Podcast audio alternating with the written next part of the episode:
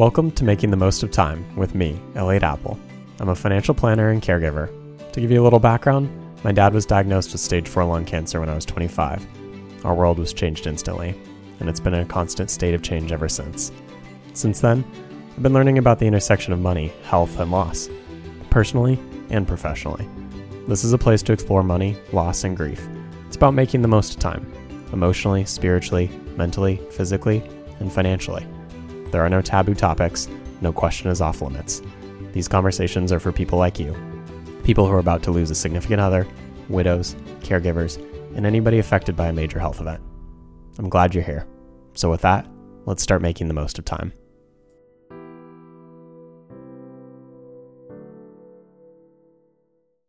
Capital gains versus ordinary income. Do you know the difference in how they are taxed? If you're like many people, you may be wondering if recognizing long term capital gains can affect your ordinary income taxes, or vice versa. Perhaps you've heard the phrase, long term capital gains are stacked on top of ordinary income, but aren't sure what it means. Maybe you want to recognize capital gains or do a Roth conversion as a new widow because it's the last time you'll file your taxes married filing jointly and there's more room in the bracket. Or maybe you have a stock with a low cost basis that you want to sell, but you're unsure of the tax consequences. Regardless of your situation, understanding how capital gains and ordinary income taxes affect each other are important because then you can take advantage of tax planning opportunities to reduce your taxes. Let's look at how ordinary income is taxed, how capital gains are taxed, and tax planning opportunities to use the tax code to your advantage. So, how is ordinary income taxed? First, let's look at how ordinary income is taxed and then build on your knowledge with understanding how short term and long term capital gains are taxed. What's included in ordinary income for taxes? Ordinary income is income you earn through wages, commissions, interest from bank accounts, interest from bonds, income from a business, rents, royalties, non qualified dividends, and short term capital gains. It's important to note that ordinary income does include short term capital gains, which occur when you sell an investment for a profit that you've held less than a year. For example, if you earn $250,000 from wages, $3,000 of interest from bank accounts, $15,000 of interest from bond ETFs in a brokerage account, $30,000 from rents, and $10,000 in short term capital gains, your ordinary income would be $308,000. Let's look at how that would be taxed. The ordinary income tax bracket. The first piece of knowledge you should know is how the tax rates passed under the Tax Cuts and Jobs Act in 2017 are temporary.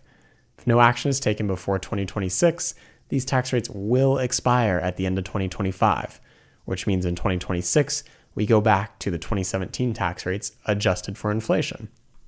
The tax rates we have today are lower and much wider, meaning generally, more income is taxed at lower rates when compared to 2017. In other words, given the same level of income, most people will find themselves paying more in taxes in 2026 than today. What you'll find is many people who are in the 22% tax bracket today may find themselves in the 25% or 28% tax bracket in 2026. And people in the 24% tax bracket may find themselves in the 28% or 33% tax bracket in 2026. Again, assuming similar levels of income. I mention this because there are tax planning strategies around this I'll talk about a little bit later. However, for now, let's look at how you can calculate your ordinary income taxes. So, how to calculate your ordinary income tax? Continuing the example from above, let's assume you have $308,000 of ordinary income. Let's assume you have no other income, which means the $308,000 is also your gross income. Let's also assume there are no adjustments to your income, such as certain business expenses, student loan interest, or educator expenses, and that $308,000 is also your adjusted gross income, or AGI. Next, let's assume you are under age 65 and you take the standard deduction for a couple married filing jointly, which is $25,900 in 2022. That brings your taxable income to $282,100. That taxable income puts you in the 24% tax bracket, but that does not mean the full $308,000 is taxed at 24%. The tax brackets are progressive, meaning that you fill up each bracket first before each additional dollar is taxed at the next higher rate.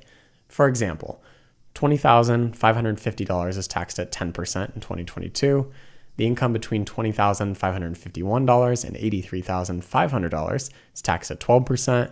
between $83,551 and $178,150 is taxed at 22%, and $103,949 is taxed at 24%. The estimated total federal tax is $55,897 for this level of income. If you divide that by the taxable income of $282,100, that's an effective tax rate of approximately 19.8%. Now that you understand how ordinary income taxes are calculated, let's switch gears to how capital gains are taxed. Long term capital gains have a special carve out within the tax code and receive preferential tax treatment. As I mentioned earlier, short term capital gains occur when investments held less than a year are sold for a profit. They are taxed as ordinary income.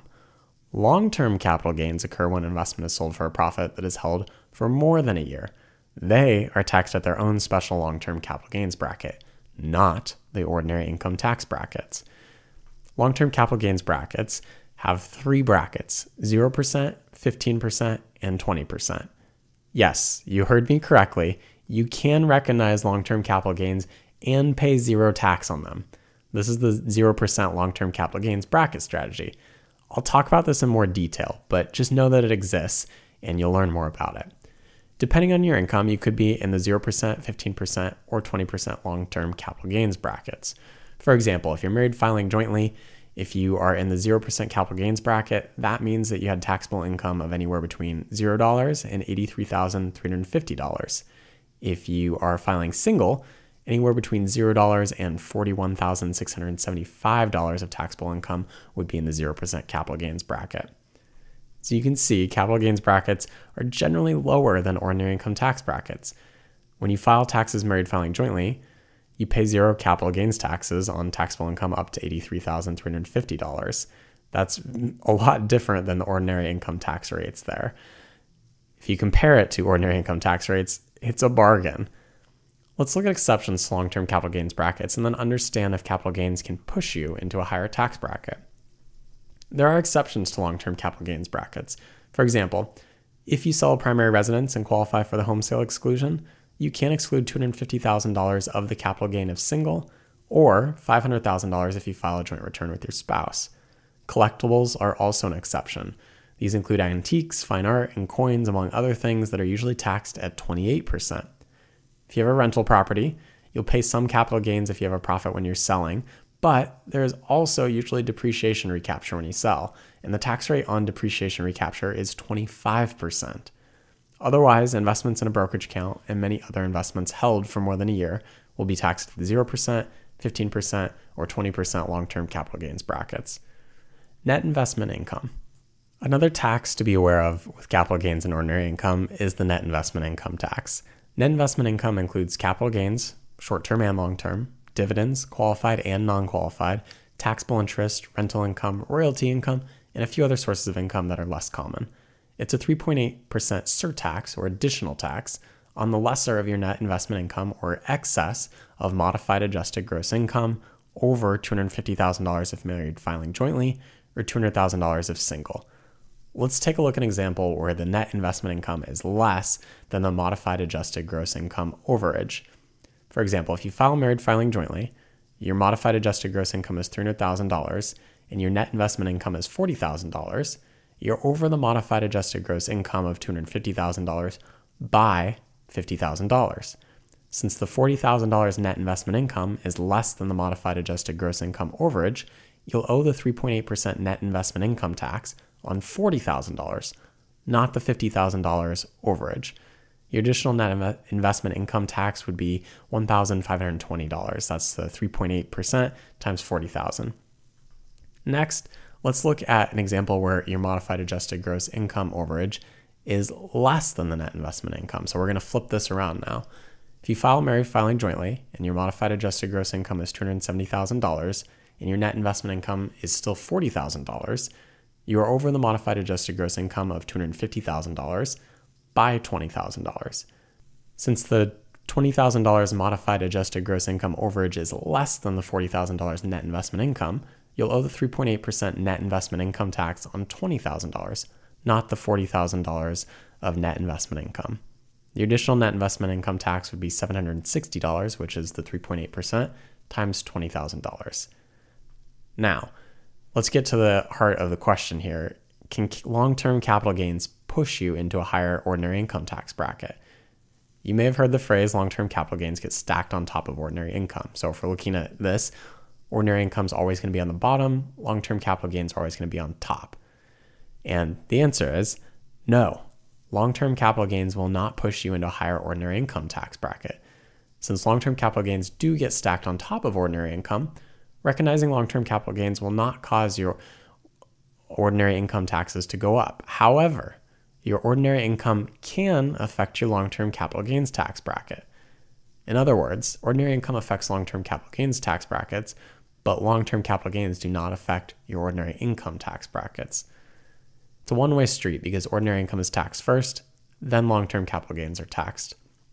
However, recognizing long term capital gains can increase your adjusted gross income, which can cause more of your Social Security benefits to be taxable, phase out itemized deductions and some tax credits, and push you above the phase out limits to make Roth IRA contributions or deductible IRA contributions. So there are some other things that it can play with, but in general, they can't push you into a higher ordinary income tax bracket.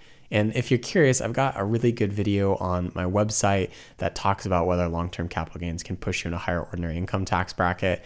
And I use an analogy with oil and water and the little science experiment that a lot of people do as a child. I do that, but relate it to taxes. So it's a pretty fun video if you want to check it out. Now, how to calculate your long term capital gains tax. Let's look at an example to make it clear that capital gains won't push you in a higher ordinary income tax bracket. And if you're listening, I've got some good visuals on my website, kindnessfp.com. I'd recommend checking it out because it will help to make more sense of this. Taxes are sort of hard to talk through on a podcast. And I'm going to use a simple example here, but if you want to use a calculator to estimate your capital gains tax, SmartAsset has a great capital gains tax calculator. And let's say that in this example, you file as married filing jointly with a gross income of $130,000, which is composed of $50,000 in ordinary income and $80,000 of long term capital gains. After the standard deduction of $25,900, your taxable income works out to $104,100. That will put you in the 15% capital gains bracket, but a few interesting things to note in this example. You are in the 20% ordinary income tax bracket. Part of your long term capital gains are taxed at 0%, so you are paying zero tax on a portion of those long term capital gains. Part of your long term capital gains are also being taxed at 15%. The effective tax on the next $59,000 of ordinary income is about 27% because it drives up the long term capital gains tax, taxes. I'm going to come back to this last point here and dive into it in a little more detail in a bit. But it's something to note that if you have a pretty low level of income, sometimes recognizing ordinary income can do some funky things to your long term capital gains and the effective tax rate that you're paying. I'm going to try to talk through what's happening here, but I also encourage you to take a look at the visual on the website because it's a little bit a little bit easier to see what's happening. But the first 50,000 of ordinary income is taxed first, then the long-term capital gains are taxed at their own rate. If you subtract the standard deduction of $25,900 from the $50,000 of ordinary income, that leaves you with $24,100 of taxable income.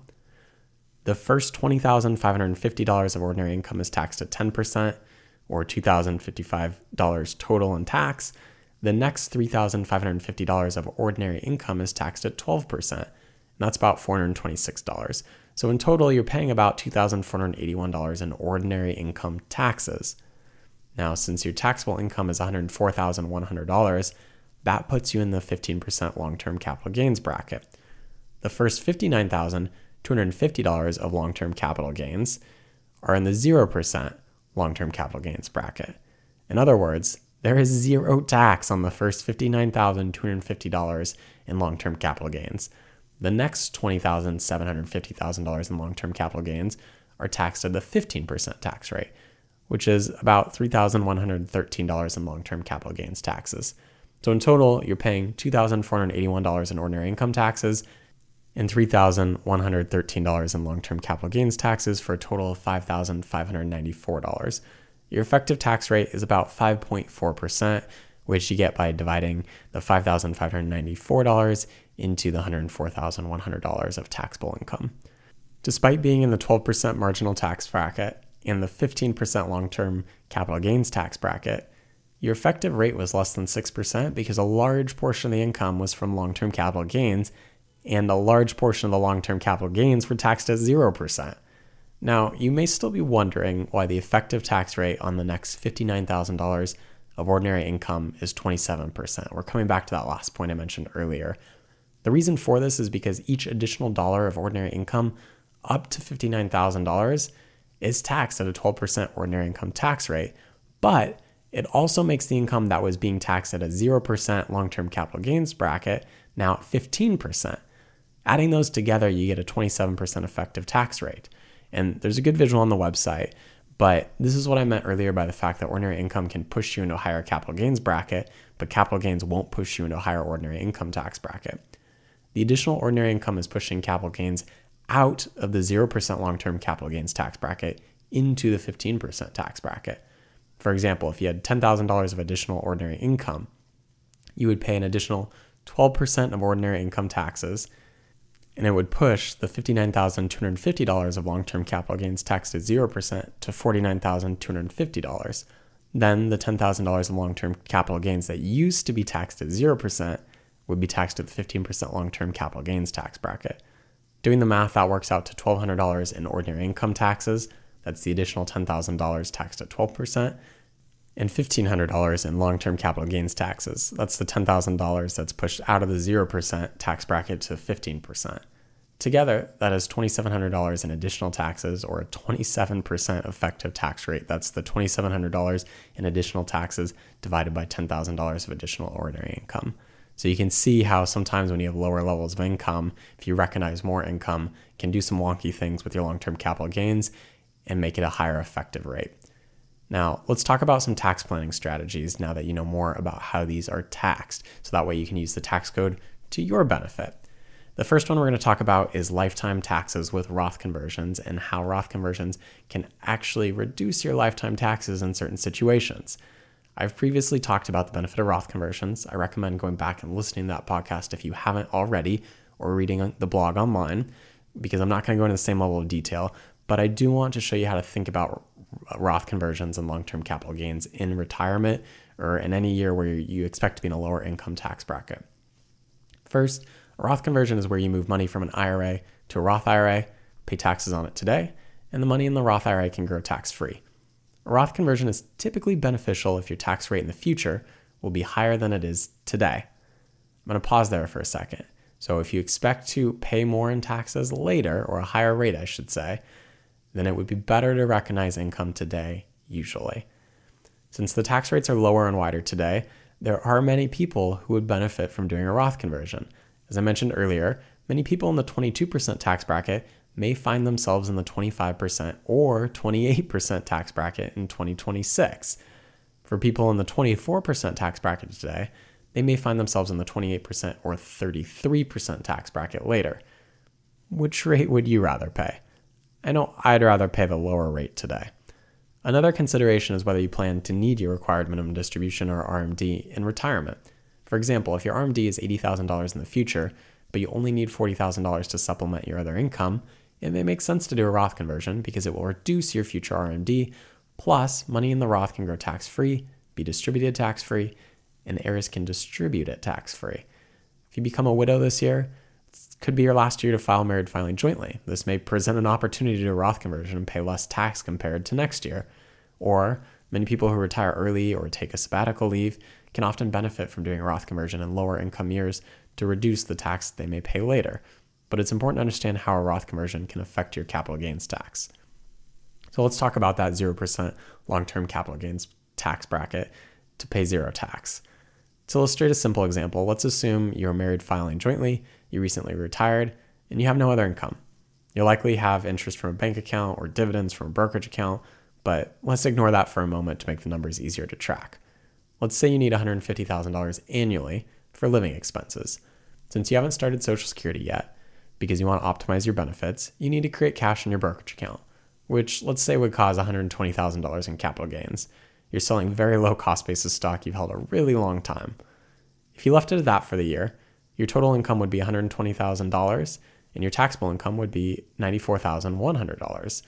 Since the first $83,350 of long term capital gains are taxed at 0%, your tax bill is going to be pretty darn low. You'll pay about $1,613 of tax. It's really only $10,750 of long term capital gains being taxed at 15%. The rest, again, you're paying 0% on. Another alternative is to not use the long term capital gains bracket and do a Roth conversion instead. Now, you may be wondering, you know, why do I want to pay so little tax or why give up the 15% tax bracket? Keep in mind that tax rates are lower today and are estimated to be higher in the future. So it may make sense to trade some of the 0% long term capital gains tax bracket for lower ordinary income tax brackets. Let's look at the example here. So you could trade the $109,250 of long term capital gains taxed at 0% for a Roth conversion of $109,450 that's taxed at 10 and 12%. The reason the numbers are slightly off, the $109,250 for long-term capital gains versus the $109,450 for ordinary income, is because the ordinary income tax bracket for 12% doesn't match up perfectly with the 0% long-term capital gains tax bracket. If you decide to do a Roth conversion and recognize the long-term capital gains, remember that ordinary income is taxed first and the long-term capital gains are stacked on top. In that scenario, you could convert $109,450 in the 10% and 12% tax brackets, which would be a total tax of $9,615. Then, the capital gains would be stacked on top and taxed at 15%. What you are doing is giving up the 0% long term capital gains rate on $109,250 of long term capital gains to pay 10% or 12% on the Roth conversion, which can grow tax free for your life and part of your heirs' lives given where tax rates may be in the future, not only with them changing back to higher rates in 2026, but potentially later in life, a Roth conversion may help reduce taxes over your lifetime. If you don't want to give up the 0% long term capital gains bracket, you could alternate years. For example, in 2022, you could focus on the 0% long term capital gains bracket, create enough cash for this year and next, and not do a Roth conversion. Then, in 2023, you could do a Roth conversion and minimize the capital gains. In 2024, you could flip back to creating capital gains and not doing a Roth conversion. This is one method of doing a Roth conversion and hedging tax rates while still taking advantage of the 0% long term capital gains bracket. The ideal strategy is going to depend on your income, future income, tax rates, and many other factors, which is why it's important to do analysis at least annually. The last strategy is using a donor advised fund to reduce your taxes. And this is a strategy for people who are already charitably inclined. If you don't already give to charity, the strategy doesn't make sense for you. But let's talk about what you could do here. Making charitable contributions works really well in coordination with Roth conversions. For many people, bunching many years' worth of gifts into a single year outright or contributing it to a donor advised fund is an ideal strategy. Depending on your other income and other itemized deductions, you may be able to get the tax benefit of a charitable deduction today, but can still control the timing and the amount of the grants that go to charities you select in the future. If you're planning to contribute money to a donor advised fund and want to coordinate with the 0% capital gains bracket and Roth conversion, it's typically best to make a donor advised fund contribution in the year you do the Roth conversion, not when you're recognizing capital gains. The reason for this is because a charitable contribution is going to be more valuable when it offsets ordinary income. If you do a Roth conversion to fill up the 24% tax bracket, the charitable contribution is going to offset that income first. For example, if you contribute $10,000 to charity, that may offset a $10,000 of income, effectively saving you about $2,400 in taxes. Instead of taking the tax savings, you could decide to convert 10,000 additional dollars within the 24% tax bracket, which would allow you to get 10,000 additional dollars into the Roth, growing tax free. Making a donor advised fund contribution may allow you to convert approximately the same amount to a Roth conversion as the contribution and stay within that same tax bracket. For instance, if you contribute $20,000 to a donor advised fund, that may allow you to convert 20,000 additional dollars but pay no more in taxes. It's not exactly a dollar for dollar benefit, but an approximation. If you compare that to making donor advised fund contributions in the year you are recognizing capital gains, the charitable contribution is only going to save you taxes at a rate of 15%. For example, if you're already at the top of the 0% capital gains bracket, recognizing additional capital gains will be taxed at 15%. A donor advised fund contribution may allow you to offset the additional capital gains to bring it back to the 0% capital gains bracket. If we assume you contributed the same $10,000 as before to charity, but in a year where you're focusing on long term capital gains only, the $10,000 contribution is going to save you approximately $1,500 in taxes. This is less than the $2,400 in savings when you're doing Roth conversions to the top of the 24% tax bracket. Since ordinary income rates tend to be higher than long term capital gains rates, charitable contributions and bunching contributions into a donor advised fund are more valuable to offset Roth conversions. If you decide to do Roth conversions and recognize long term capital gains, the charitable deduction will offset the ordinary income that is taxed at a higher rate until it is fully used. Then it will offset the lower long term capital gains tax rate. So if you're doing both, it will offset the ordinary income first typically. If you are charitably inclined, it's vital to create a long term charitable giving strategy that works in coordination with Roth conversions or recognizing long term capital gains. Final thoughts and my question for you Our tax system is complex. When it comes to ordinary income, it's important to remember that tax rates are progressive, meaning if you make more, not every dollar is taxed at the higher rate, only the dollars within that bracket. When it comes to long term capital gains, it's important to remember that there are three brackets 0%, 15%, and 20%. Long term capital gains are taxed at their own capital gain tax brackets and can be affected by ordinary income. When it comes to ordinary income and long term capital gains, long term capital gains are normally taxed at a much more favorable tax rate. While ordinary income can increase the tax you pay on long term capital gains, long term capital gains won't increase your ordinary income tax rate. If you think about the water and oil example from the video, if you watched it, water, or the ordinary income, will always go to the bottom and long term capital gains, or oil, will always rise to the top. Ordinary income or water, it's always taxed first. Since your income can fluctuate year to year, it's important to do a mock tax return projection each year. It can help you decide how much income to recognize and which tax planning strategies to use. I'll leave you with one question to act on. Which strategies will you use this year to reduce the taxes you pay over your lifetime?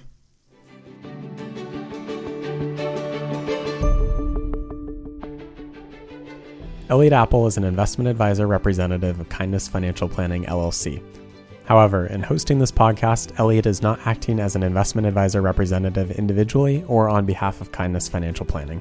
The information and opinions in this podcast are for general, informational, and educational purposes only and should not be considered investment, financial, legal, or tax advice. Opinions expressed are as of the date of publication, and such opinions are subject to change. No representation is made as to the completeness or accuracy of the information presented. Any past performance referenced is historical and no guarantee of future results. All indices referenced are unmanaged and may not be invested into directly. All investments involve a certain level of risk. You should carefully consider if an investment is suitable for you before making an investment. Please consult your legal, financial, and other professionals to determine what may be appropriate for you.